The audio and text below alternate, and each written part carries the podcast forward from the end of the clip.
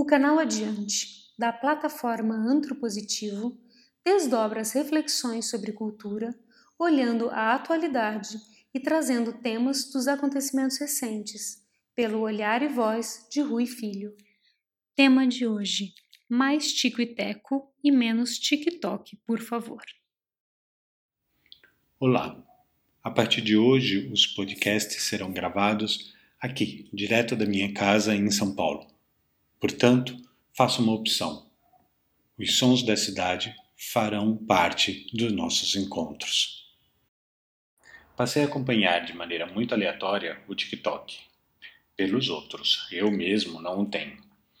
Mas crescem os espaços culturais e museus que utilizam a rede. Então, fui atrás. E aguentando em silêncio, esperando mesmo criar uma leitura mais ampla, só consegui chegar a um desenho. Por que essa escolha por parecer idiota aos outros? Por que essa caricaturização que se quer linguagem? Por que essa publicidade que utiliza de si, seja de si mesmo, ou o si como algo específico, como no caso das instituições culturais?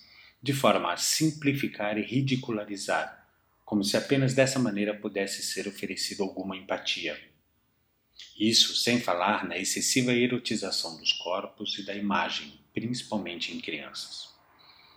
A rede social que está criando uma guerra infocomercial no mundo e entre culturas é a exposição máxima da banalização do indivíduo mas é também só continuação de um processo que não começou agora. Quando olhamos ao primeiro vício gerado pela internet, temos os famigerados PowerPoints com suas dezenas ou centenas de imagens reunidas a partir de interesses específicos. Foi uma febre que enlouqueceu amigos e familiares com inutilidades.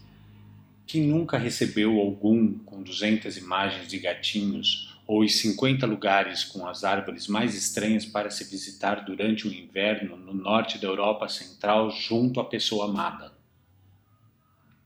As milhares de bizarrices entupiam os e-mails. Seguimos para o Orkut, e o que parecia um primeiro contato virtual real entre pessoas com gostos comuns se adjetivou. Quando se fala ainda hoje em orcutização, não se refere a essa dinâmica de encontrar interesses, mas do excesso de mediocridade dos interesses, da linguagem e da estética no convívio com os mecanismos de aproximação. Fora a pornografização que tomou o aparato e que levou muitos apaixonados por Nietzsche a se verem integrantes de clubes de adeptos a práticas mais bizarras e os grupos eram mudados muitas vezes só por zoeira e sacanagem mesmo.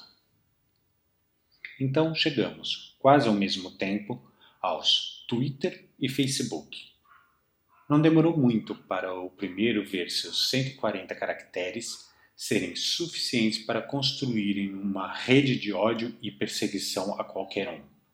Assim como o segundo, a maior arma para desinformação e fake news já construída.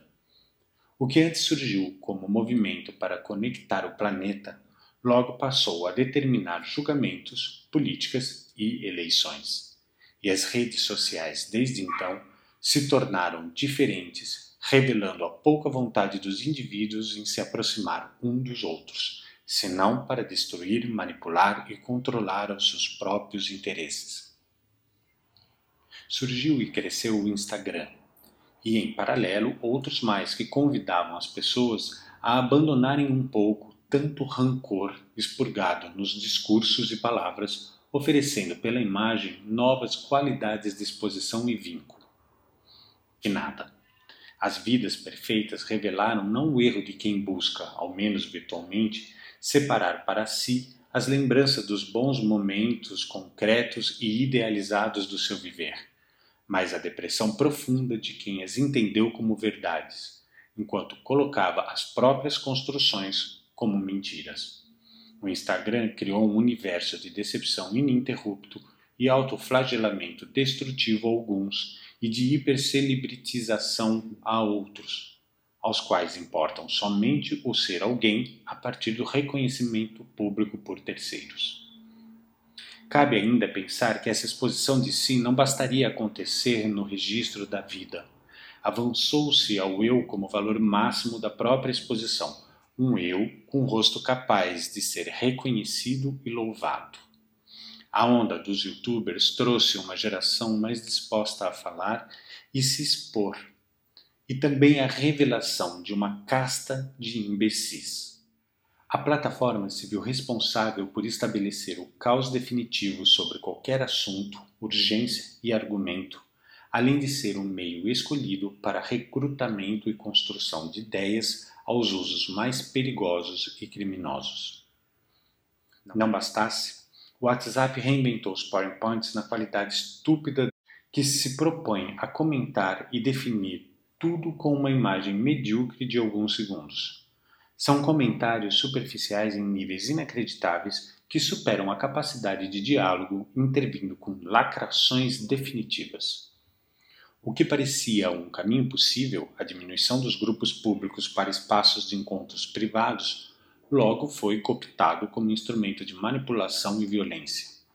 Os grupos de amigos, trabalhos, escola e de assuntos específicos amplificam dia a dia a intolerância sobre diferenças e as distâncias entre os que poderiam e até desejassem inicialmente estar juntos. Tudo isso para olhar agora ao TikTok e sua banalização como linguagem de aproximação e convite de encontro com o outro. Parece mesmo que o ser humano não consegue sobreviver a qualquer sociabilização pública e necessita destruir toda a oportunidade de estabelecer redes efetivas para ser melhor quando em conjunto. As redes sociais nunca mais nos deixarão. Virão outras, isso é certo. O que dá até desespero imaginando o que o indivíduo será capaz de piorar diante seus mecanismos. Pois não se trata do mecanismo em si, mas daquele que o usa. E só estamos mudando para pior a cada experiência. Mais tico e teco e menos TikTok, por favor. Sendo inevitável conviver com redes sociais, então devemos nos perguntar como problematizar a cultura de suas presenças em nossas vidas e como nos colocamos a elas em aspectos críticos. Ao assumirmos uma linguagem como a do TikTok, não se está efetivamente subvertendo a banalização da linguagem que nela se construiu. Ao contrário, as redes sociais, cada uma à sua maneira, impõem maneiras de nos relacionarmos e nos colocarmos ao outro e em sociedade.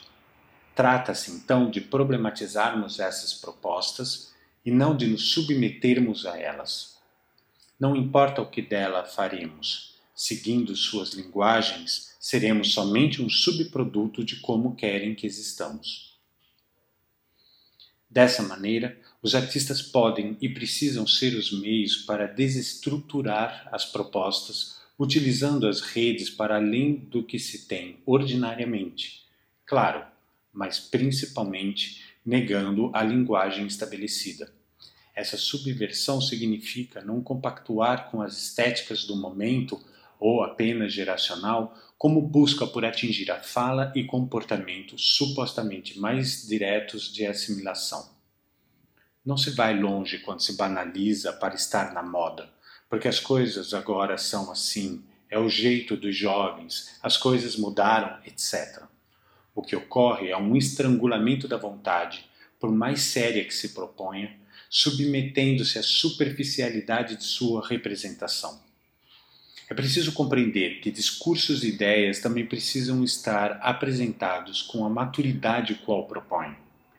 E assim, deixar o banal ao que é mesmo banal, recusando essa participatividade submissa aos interesses que não são de uma ou outra pessoa, e sim de corporações gigantescas que tomaram o mundo a fim de moldar os indivíduos, ora para um lado, ora para o outro, com única intenção de lucrar. Por que será que os principais executivos do Vale do Silício, onde isso começou, não permitem seus filhos terem redes sociais?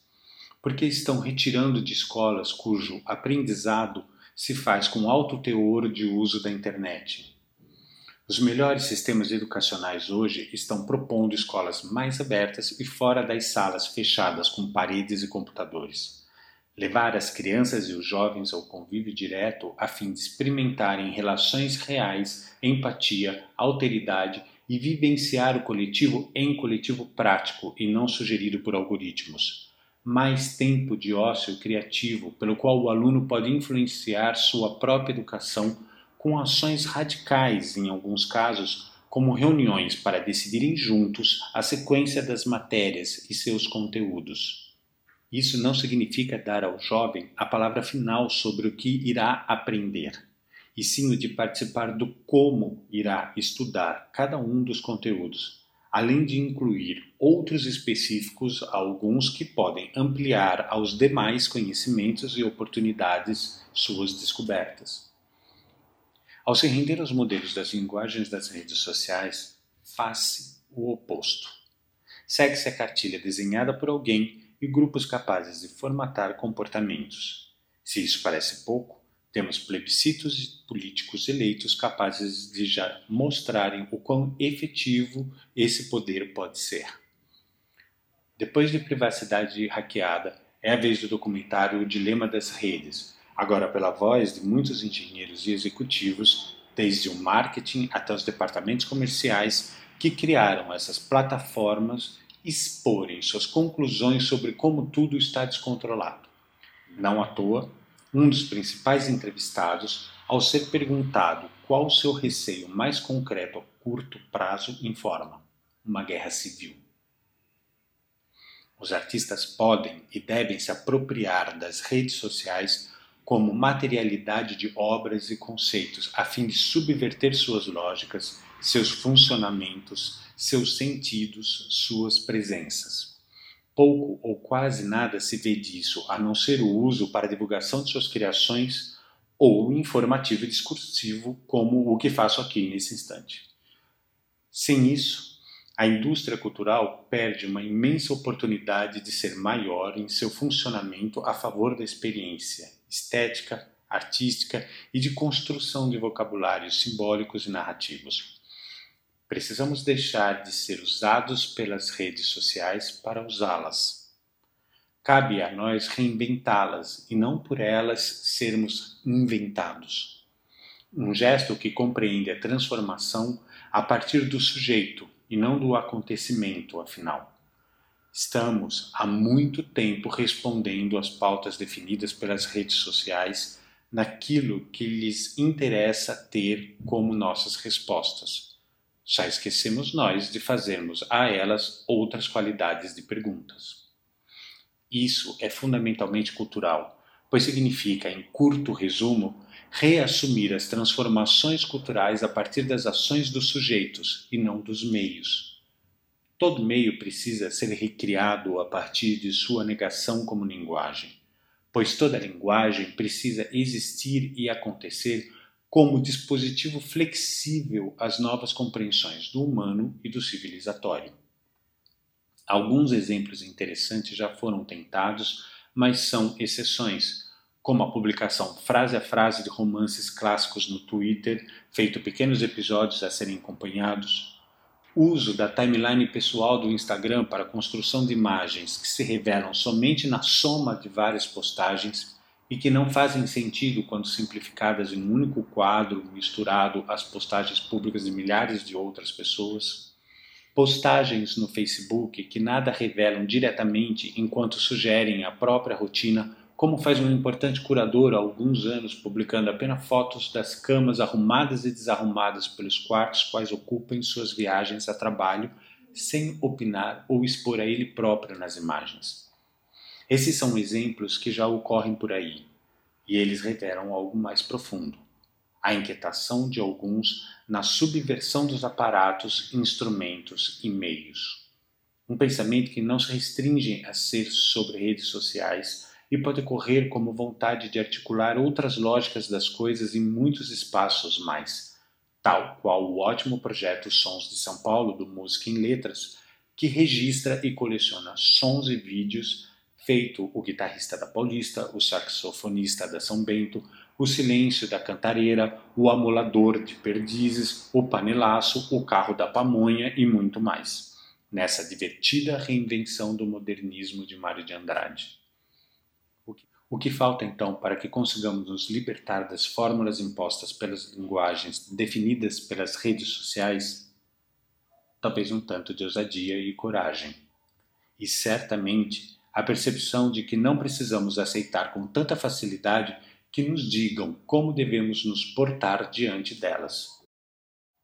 Se nos libertarmos da tentativa de diálogo imediatista, supostamente definido nas maneiras que aí estão, seremos capazes de escapar das banalizações e superficialidades. E aí as redes sociais, inclusive o TikTok, servirão ao surgimento de novos mundos. Só que dessa vez mais divertido e profundamente melhor.